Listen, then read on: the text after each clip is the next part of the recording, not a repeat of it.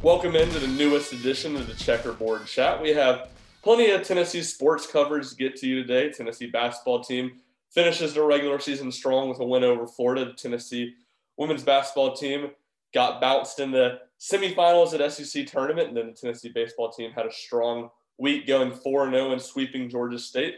We will start with the Tennessee basketball team. I'm Ryan Shumpert, joined as always in this segment by our Tennessee men's basketball beat writer, Jeffrey Russell. Jeffrey, Tennessee looks pretty shaky for most of the first half Sunday against Florida, but then rightens the ship and goes on to win sixty-five to fifty-four over the Gators. What were your takeaways from Tennessee's win? So I think I had two big takeaways. Obviously, yeah, the first half was pretty shaky, but the one bright spot of that first half was the play of John Fulkerson.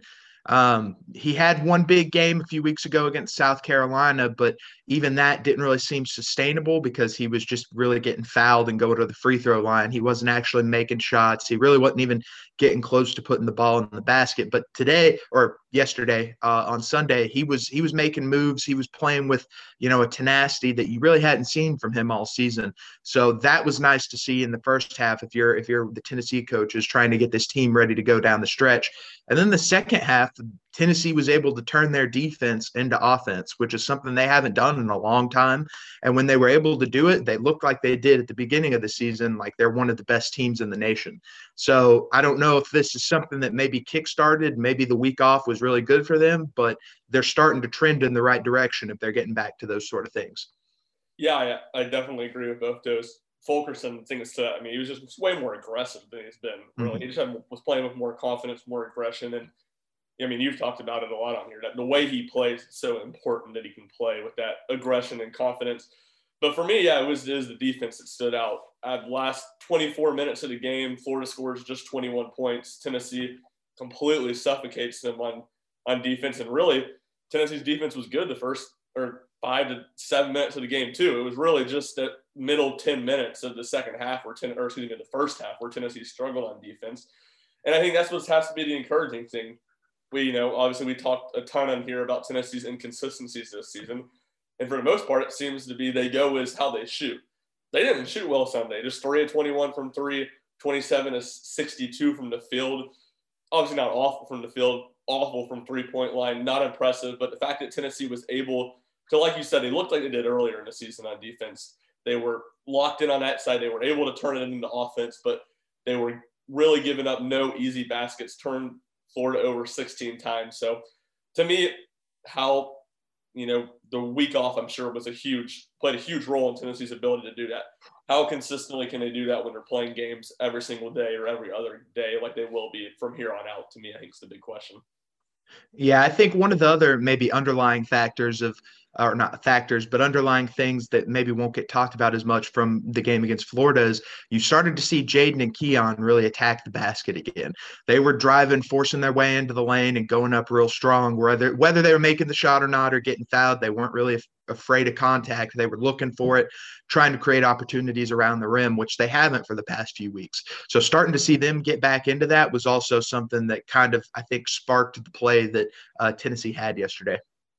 Yeah, definitely. I thought Keon Johnson, I was almost – he ended up, I think, having fourteen points, but got four of them real late. But I was almost surprised he didn't have more points halfway through the game. He was – it was it was the best game I thought he'd played in a while. He was aggressive without taking bad shots on offense and really was settling less for that mid-range jump, jumper and was doing a good job of getting to the basket. And, look, he got to the basket and got a shot blocked a few times. But overall, I think it was it was still certainly more beneficial. And then the other thing, and this one I definitely don't think is going to be sustainable for Tennessee, but something that stood out was just the rebounding in the second half. Tennessee was able to really dominate the offensive glass. I think there was a possession pretty early in the, the second half when I think Florida was still up four or five points that Tennessee got four offensive rebounds and scored. And it seems like we've seen that happen plenty of times this year against Tennessee, and they haven't been able to use it in their advantage. But you looked at the way that Yves Pons rebounded yesterday, eight rebounds. I think he had six or seven there early and just in the first five minutes of the second half. And then Josiah Jordan James, we obviously know he's a really good rebounder. He had ten yesterday. So th- that's the stuff that I think Tennessee needs from those guys. Now, I don't think it's going to come, you know, in the same level that it did yesterday, but Tennessee can get Josiah James and Yves Pons to be attacking the glass, especially if you can add on the way Fulkerson played. I think that certainly changes the outlook for this team. Speaking of John Fulkerson, we talked about his performance yesterday being a good one. He tied Tennessee's lead with fourteen points, did it on six to ten shooting, seven rebounds, and then four assists on zero turnovers. That last two numbers really stood out to me, especially after Auburn game where he turned it over five times. What did you see from Fulkerson? What was he doing so well, and how sustainable is it? Do you think it was just maybe uh, part of uh, the emotions of a senior day that was clearly weighing on him pretty heavily? He's, like we've said, he started to play with uh, tenacity and physicality again that he hasn't really played with all season. He wasn't really scared to attack the basket. You saw him go up for a big uh, slam dunk attempt early in the first half. He, he missed, but it didn't really seem to affect him, and that's fine. I mean, you attack, keep attacking the basket. If you miss those, okay, you're going to hit those eventually because they're just going to get out of your way. No one's going to want to get dunked on when six nine John Fulkerson's coming through the lane. So maybe it was the senior day, uh, you know, weighing on him. And if that is it, that's fine. If that was what it needed to take to get him going into gear, he it's sustainable because we saw him play like that last season. We saw him do it, and he has more talent around him this year. So it's not like he's going to be the focal point of, you know, what defenses are trying to stop. So yeah, it's sustainable. And if it senior day is what it took to get him going, I, I think everybody will be okay with that. Yeah, I think it certainly he didn't play like this last year. So, you know, it, it's possible. Obviously, consistency is going to be the big thing. Can he do it consistently? You know, that's the big word Rick Barnes says about just about anything. But I, I do agree. It doesn't really feel like the South Carolina game did when he scored twenty points. That game, he was getting a lot of easy putbacks. You mentioned the free throws, running, beating this man down the court for layups. He looked much more like he did last season on Sunday. The play that stood out to me was, I think this was playing pretty late in the first half. He got a long offensive rebound, and he I don't even remember who the guard was, but he had a guard that was open that he could have kicked out to. And, I mean, it was a play. There was not a thought in my head that he was going to try to score because he was twelve feet from the basket. And he faked the pass, spun baseline, and finished the reverse layup. And I think he got fouled on the play, too. And that that was like, whoa. I mean, you have, we haven't seen that John Fulkerson at all this season. The confidence, the the aggression. So, you know, maybe he is into that mode. He They can really channel that. And he was talking after the game. They'd had their best practices all year they'd had leading up. So, it is sustainable. It is possible, but I will remain a little bit skeptical until I see it for a couple straight games or a little bit more, a little bit more of it, I guess. Yeah, that's that's definitely fair, and I think anybody that, you know, knows how this season has went will will be right there along with you. Yeah, certainly. I think anything this Tennessee team does well, you've had to wait and see if they could do it consistently because they really have struggled. Even if they have done well, they've struggled to do it well consistently. So Tennessee now heads into the S E C tournament this next weekend in Nashville, Tennessee. The Vols, with the win over Florida yesterday, clinched the four seed, getting that all-important double bye. So it looks like Tennessee might have another uh, rematch coming up with the Gators as Florida is the five seed, and Tennessee will get the winner of the Florida game, Florida game with either Vanderbilt or Texas A and M. What do you see as Tennessee's outlook in the S E C tournament, and yeah, what did you think of, I guess, the draw that Tennessee got? I think it's the best thing you could have hoped for. I mean, the S E C tournament's going to be tough this this year. It's there's a lot of good teams, a lot of explosive offenses. I think going in against a team that you just gained so much confidence against with that second half, because, you know, you don't like to look ahead, but most likely you're playing Florida. I don't see A and M or Vanderbilt getting past Florida. So having that just recent confidence with what you did in the second half against Florida, I think I think it means a lot. And I think if, you know, another week off to get healthy, continue to practice, continue to work on things, I, you know, I think they can get past Florida. And then you're looking at maybe above them in the top of the bracket for Alabama. I think it's Alabama will play Kentucky and Mississippi State, the winner of that. You know, I, I think uh, I think Kentucky gets past Mississippi State, and then whatever happens in the Kentucky-Alabama game happens. Um, I think if you play Alabama again, uh, you know, they shot fifty percent from the field, the free throw line or the three-point line the first time you played them. They made ten, ten three-pointers. Uh, you know, I don't think they'll do that again. They'll they'll stay hot, but I don't think they'll do that again. Uh, and if you play Kentucky, they're, you know, they're going to be tough. They have a lot of talent, but they still struggle to put together, put it together at times. So there's definitely a path there that they can start, you know, making a way to maybe Saturday or Sunday. Yeah, definitely. I think first you start and look at it, at least from how Tennessee matches up. I think you definitely Alabama, Arkansas, and L S U were the three teams that you're like, Tennessee, they're going to be an uphill battle to win that game. So I think at first it was huge that they could get the four seed just because that meant they were going to have to play Florida or Missouri or Ole Miss on the Friday game. They wouldn't have to start with – obviously, if they would have lost, they would have to play a game Thursday. But on Friday, they wouldn't have to play a team that you were looking – excuse me, looking at an uphill battle for. So I think that's the first thing that's real an encouraging sign. Obviously, Florida didn't have Trey Mann yesterday, one of their better players, but still, it should be a team Tennessee has confidence against after what they – how they played against them on Sunday and the success they've had with against them the past few years.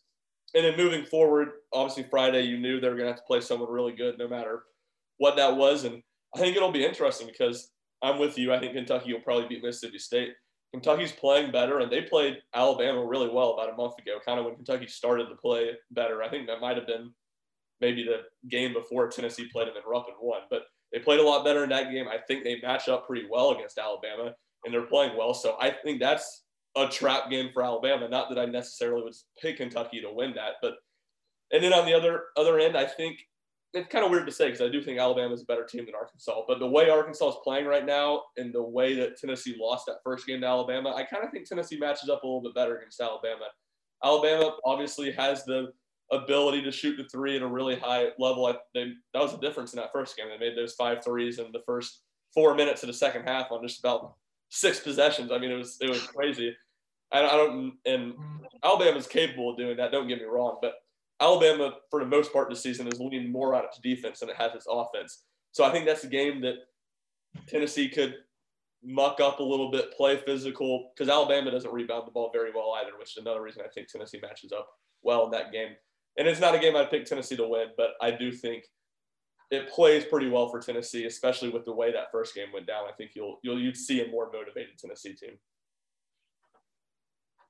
Yeah, absolutely. I think uh, I think there's definitely paths to victory for whoever you're playing. I think they've seen Kentucky. If they have to play Kentucky again, they've seen them twice at this point. They know what they're going to expect, and I think you know maybe you have a more motivated John Fulkerson, a more healthy Yves Pons. You can kind of have a, a more you know solidified post presence against Olivier Saar and the rest of the Kentucky uh, you know team. Yeah, definitely would be uh, certainly be an interesting. Uh, Third game between Tennessee and Kentucky. I've already seen the Vols and Wildcats meet twice in the S E C tournament since Rick Barnes has been at Tennessee. So the potential for a third game and certainly what would be a very high-pressure game as Kentucky is hoping to make a run this week to make the N C double A tournament and Tennessee looking to get things back rolling in the right way heading into the N C double A tournament. The Vols will start their S E C tournament action on Friday at E S P N. They'll play in the second game slot, twenty-five minutes after the Alabama, Kentucky slash Mississippi State game in. So probably looking at a two thirty, two forty-five tip. It'll be pretty flexible all weekend for Tennessee and Nashville. And so let's, we're sitting here on Monday and Tennessee has, let's say, made it to Sunday at S E C tournament, won the S E C tournament, had a successful S E C tournament. How were they able to do it? They locked in on defense, man. Uh, you know, I think offense is what it is at this point, but when they're locked in on defense, no one can really touch them uh, outside of maybe, you know, if they had to play Baylor or Gonzaga or something like that. But, like, nobody – I don't think anybody in the S E C can really play with them when they're locked in on defense. And Florida's a good team who's kind of turned it on lately. And, you know, Tennessee kind of shut them down in that second half. I think uh, if they're in, in – make it into Sunday and, you know, they win. I think you probably saw John Fulkerson continue his success from this week, and they locked in on defense. Yeah, I com- I completely agree. I think that's going to be the key for Tennessee the rest of the way. They kind of are what they are on offense, but they got to control defense. They got to control what they can control and what they can do at a high clip. So completely agree. It, to me, seems really unlikely that Tennessee would have three straight good shooting games. You know, they'll win the S E C tournament. Maybe that is possible, but it doesn't seem like Tennessee's put together more than two in a row all season, and even then, it's they haven't done that many times. So I agree with that, and then I would pivot and say the rebounding, I think, is the huge thing. They defense and rebounding. They too many games this year. They've been good at re, excuse me on the defensive end, but they don't get don't finish possessions out with rebounds, and it really kills them because you look at Tennessee isn't a team that has a ton of depth.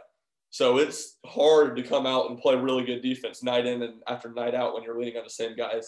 And it gets even harder when you got to play twenty more seconds of defense after you played twenty-five really good seconds of defense. So I think that's, those are two big things. And I'm, I'm really with you on the, I don't know if it necessarily just has to be John Fulkerson, but whether it's John Fulkerson or Yves Pons or Olivier Nkamhoua, someone for Tennessee has to play good on the interior, be consistent throughout the week. And Tennessee can't be having to figure out what they're doing inside game by game. Yeah, absolutely. I, I mean, there's definitely a path to get there. They have the team, they have the talent. It's just, you know, Rick Barnes' word, consistency. So we'll see. Yeah, certainly should be interesting and should be a, uh, you know, a challenging weekend for Tennessee, but certainly one that where the bracket sets up the opportunity as well, not just staring at what could be an easy one game and out, what it, which it looked like it could potentially be depending on how the bracket fell and how Tennessee did Sunday against Florida. But we will have complete coverage from Tennessee's S E C tournament weekend in Nashville, and then we will go straight from that. This complete coverage of the N C double A tournament bracket is that should come out next Sunday, and then we should be on the podcast for you guys on Monday breaking down Tennessee's S E C tournament and what their seeding, what their bracket looks like in the N C double A tournament in Indianapolis. I was about to say we don't have a city to point it to, but we do have a city to point it to this city this year with everything in Indianapolis. So it should be interesting. Looks like the Vols are about a six seed right now. Could probably stay in that or play their way back to a seven seed with how they do in Nashville this weekend. But should certainly be interesting, and we will have everything you need at U T daily beacon dot com. We will be back in segment number two to talk a little bit of Tennessee Lady Vols basketball. Thanks, guys. Welcome back to the second segment of this Checkerboard Chat. I'm joined now by the assistant sports editor here at the Daily Beacon and U T Lady Vols beat writer Josh Lane. Josh, it was a up and down week for the Lady Vols in Greenville. They get a quarterfinal win over Ole Miss and come from behind fashion, and then fall to South Carolina in the semifinal game. Just what were your takeaways from uh, the weekend in Greenville? Yeah, well, to start, all those all, all those things we talked about last week um, about, you know, starting fast, about limiting turnovers, playing smart, all those things. Uh, they didn't they didn't do basically any of them. And you know, Ole Miss was weak enough. Um, Rennia Davis had a career game, so they kind of kind of made up for it against uh, Ole Miss. It was a, you know, slow start for them, but Davis dropped thirty-three points, so you know they made up for that. They bounced back, but did the same thing again the next game against South Carolina, and South Carolina was way too good for Tennessee to do that. And I think we saw the, you know, we saw what happened because of that. South Carolina went on to win the S E C tournament.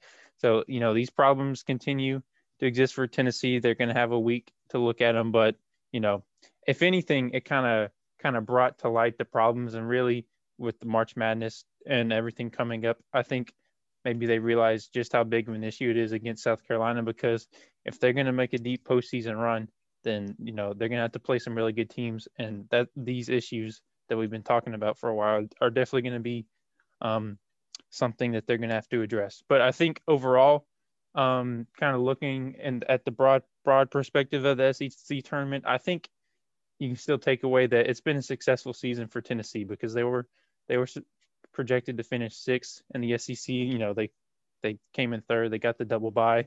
You know, they won a game in the tournament. So I think all in all, it was a successful season, uh, regular season. But I think you saw some problems get highlighted in the S E C tournament, and hopefully uh, they're going to address them moving forward. Yeah, I think certainly good point on kind of showing how much of a success the season was overall. I think it was the first time in five or six years Tennessee had made the semifinal of the S E C tournament, which is a crazy stat. Shows how far the program had fallen. But yeah, no, I mean, credit to you. You, you talked about it last week. The the slow starts, it's been a problem. They can maybe get away with it against, you know, in the first game. They can't get away with it against better teams. And that's exactly what happened both those games. I mean, why do you think the slow starts keep on being a problem? And what has Coach Harper said about it? I mean, how do you, how do you explain it?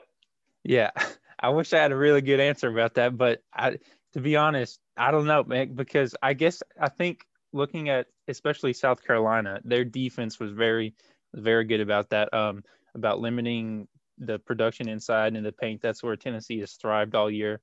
So they did that, but their defense also shut down Rennia Davis and Rae Burrell. um, for just like the second time all year. Neither of them scored in double figures, and the first time was, you know, they were resting all their starters in like kind of a, an easy game. So, you know, in the your first real competitive game of the season where Davis and Burrell, you know, don't score double figures, I think, um, you know, that's that's a big reason why the slow start. But there was that, you know, the turnovers were really bad in the first quarter again. Um, they got Tennessee got into a lot of foul trouble there in the first half of the first quarter. And so, you know, they're bringing out some of their starters because Kishkidawar and Key got four fouls early, and you have to bring in some of your bench that's not been productive at all this year. So, you know, it's kind of all those reasons, I think, um, have led to the slow start. But it's it's frustrating because we've been talking about it for so long, and, you know, you think they they that's something obviously that they realize, but, you know, they whether they addressed it or not, it hasn't really, you know, improved at all over the course of the last couple of weeks. Maybe this is just oversimplifying it, so I want to get your thoughts on it. But it almost feels like when you get in the tournament play, this team is is so reliant on Davis and so reliant on Burrell that it feels like you get good play from one of them, they could win a game, maybe two. If they don't get good play, they could lose, get upset in the first round or second round. And if they get both of them playing good for a week, two weeks at a time, they could make a deep run to the Elite Eight or potentially even the Final Four. Oh, yeah, I think that's absolutely right. I mean, Davis and Burrell have been well over half of the team scoring this year. They're so reliant on those two. And if they get hot at the right time, as you said, they're gonna, they can probably make a deep run. I think the rest of their team is good enough to kind of account for whatever other flaws, you know, how minimal they are if Davis and Burrell are are going so well. But if they don't, I mean, we saw it against South Carolina. If they can stop, you know, if they can stop both of them, then, you know, there's no chance for Tennessee. But, you know, it, it comes down to those two. It's it's happened all year. And, you know, going forward, the success is going to go through Davis and Burrell. So how big of an issue, you know, Tennessee hasn't been getting a whole lot of production from their bench. How big of an issue now that they're playing games on one day's rest or short rest is it that they, they get more out of their bench? Yeah, it's going to be it's going to be very important for, for the Lady Vols going forward. Um, you know, especially if teams can stop Rennia Davis and Rae Burrell like South Carolina did, or Tennessee continues to get foul trouble. Um, and, you know, Tamara Key and Cassie Kishkidawar are coming out, and you got to bring in Emily Saunders or Jordan Horston or whoever it is off the bench. You know, those those players haven't been producing all year. Um, I guess Jordan Horston has really been primarily like the sixth man off the bench, so to speak, and her numbers have not been great. She had, you know, she had a nice, I guess, a nice game. She did leave the team, but it was with eleven points against South Carolina.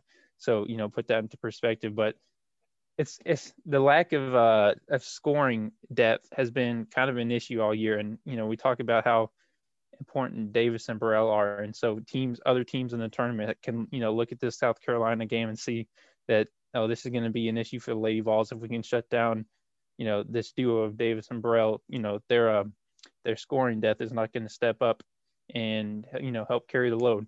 And so this is definitely going to be a big issue for Kelly Harper and for the bench to address. Uh, you know, they got a week and a half or so, so hopefully they will. But yeah, big issue for them. Yeah, you mentioned the week and a half off. They'll have a week off until they know their seeding in the tournament next Monday. What in this week off, besides just getting fresh legs, resting everybody, does, if you're Kelly Harper, is the most important thing to focus on? All right. Well, there's certainly uh, no no shortage of issues they could work on. The scoring depth we've mentioned, you know, this this slow starts to games they've had. You know, they haven't really had a lack of energy lately. It's just, you know, kind of the execution of their game plan, so they could work on that. Turnovers have been an issue all year, but honestly, I don't think they're gonna they're gonna fix that. It looks like they're just gonna have to sit around fifteen turnovers per game and, you know, try to make up for that. So for me, I guess the biggest one would be the foul trouble, because the last two games it was, you know, pretty egregious with the, the amount of fouls that Tennessee was getting in. Some of the calls I think might have been a little generous in going the other way, but that's that's just something that they have to work with.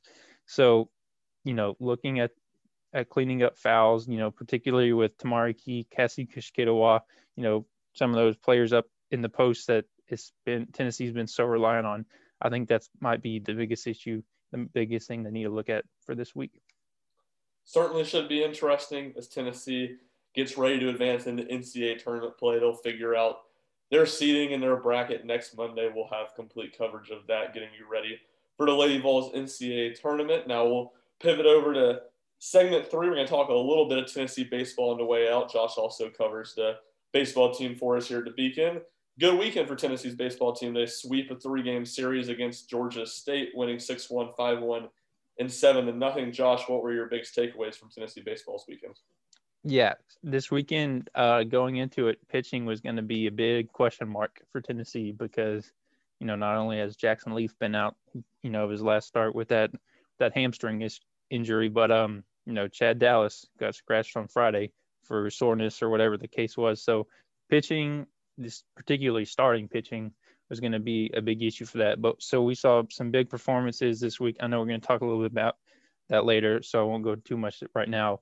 But pitching, that was, a, I think, a big relief for Tony Vitello to see some of the performance he got. But also offense, offensive-wise on the, you know, hit, hitting perspective, I think they had a, they had a really nice weekend, a, a weekend that, you know, they can that they really needed at this time because kind of I want to say they've been struggling as a whole because they've still been scoring runs, but several players, you know, have been uh kind of lacking, so to speak. And I think, you know, they kind of broke out when they needed it because this was not a bad Georgia State team at all. They've had some pretty nice wins this year. They faced Tennessee, faced a couple of good pitchers, and you know Ryan Rotson and then Treadway yesterday, and then the kind of hit him hit him around for a bunch of runs. So you know you look at um. Jake Rucker, you know, Max Ferguson had a couple good games. Leon Spence has really been turning it up lately. So a couple of those guys there um, really had a nice offensive weekend right when they needed it the most. Yeah, I think the pitching was definitely the biggest takeaway I had. You know, you're down two of your best guys in Chad Dallas and Jackson Leaf. And, you know, Jackson Leaf, it sounds like they're going to be down for a, a long while, if not the whole season. But to not skip a beat, only give up two runs on the weekend. Blade Tidwell looked the best he has so far in three starts. Will Heflin, who's basically only ever pitched in a bullpen role at Tennessee besides a few midweek starts, was fantastic starting on Friday, giving up one run in seven innings. And I think more than anything, what kind of blew me away with the pitching was those guys in the bullpen that are the staples, Sean Hundley, Redmond Walsh. Tennessee didn't really lean on him all that much. Sean Hundley threw one inning on Saturday. Redmond Walsh got to save on Saturday, throwing two scoreless innings. But there was a lot of the other guys that they they leaned on, and I think that certainly bodes well for Tennessee going forward. But we mentioned Chad Dallas. Obviously, I think it's going to be a lock to be in that weekend spot when he comes back and gets fully healthy. I don't think his injury is too serious, but Jackson Leaf does seem to be pretty serious, and Tennessee has kind of bounced around and tried a lot of different guys at that Sunday starter spot. Elijah, Elijah Pleasants for a few weeks. Leaf had that start, and then Mark McLaughlin got to start this weekend through three and two-thirds innings. What have you seen from Tennessee there, and how do you think that possibly develops as they get into S E C play? Yeah, I've been I've been thinking about that because, you know, yesterday, as you mentioned, McLaughlin and, and um, Elijah Pleasants followed it up, and Pleasants has had two really nice outings in a row, so, you know, he could be definitely a candidate to start, but also McLaughlin's had a couple of nice starts too, so I figure – you know, Vitello might go with either one of those guys to start, you know, because I think they're a little different in arm angle and pitch types and stuff. So it's a, a good difference for hitters to see. So you might see, you know, Pleasant start and then McLaughlin come in right after or vice versa, like what happened yesterday. But definitely with the performances uh, they got with their, you know, their really good outings, shutting out uh, Georgia State, very, very good for Tony Vitello to see because, as you mentioned, Tennessee is um, – having a little bit of depth issues with their starting pitching right now on the weekends. Yeah, certainly agree with all of that. I think as good as Pleasants has been in his last two appearances out of the bullpen, I think it would be hard to see them moving him back to that role. Not that it's impossible, but more than anything, I think you saw this week how much they wanted to keep Hundley in the bullpen. It seemed everything to align for Sean Hundley to at least get one start or get a start after, you know, you felt like that was a possibility with Leaf going down and then even more so when Dallas went down. But for them not to do that, for them to keep him in the bullpen, I think shows that they want to look at all their other options there. And, you know, Mark McLaughlin's not a guy who's thro- thrown a ton of innings, period, so it'll be interesting to see how he does in S E C play. Another guy that we haven't seen a whole lot of, I'm curious about, is Jason Rackers. He's Vitello mentioned him preseason as being a guy that could be a weekend starter. We've only really seen him in one appearance. He's still not completely one hundred percent back, I think, from that Tommy Johns he had a season ago, but another guy that would be interesting to see if he develops into a, a long inning option. Yeah, I, you're absolutely right about that. I believe Racker started against Arkansas Pine Bluff the other week and had a good outing, so he's definitely an option. as you said, coming off injury. So that'll be something to watch. But Tennessee, they had every option to start Sean Hundley on Saturday, as you mentioned, and or on Sunday, um, you know, with this with this open rotation spot, and they didn't. So I think you're absolutely right about that. They they really love Sean Hundley out of the bullpen. You know, he's he was well rested too, so only thrown an inning. So he definitely could have made that start, but they love what he brings out of the bullpen. Him, Redmond Walsh, really nice couple of arms there on the bullpen. So, you know, as, as you said, Tennessee is uh they're going to see what else they can get from these guys that um. you know, that are the rotation options before, you know, having to turn to someone like Sean Hundley to start. Tennessee will head back on the road in the midweek, going to Charlotte to take on a pretty solid Charlotte squad as a former Vol, Austin Knight, who's on the team the past two years. So, you know, Vitello mentioned kind of reuniting with him. And then Tennessee will be back in Knoxville this weekend when they take on a U N C Greensboro team. It's off to a real nice nine and two start. So should be interesting. We'll have complete coverage of both games this week at U T daily beacon dot com. Thank you for joining us for this edition of Checkerboard Chat. Have a great rest of your week.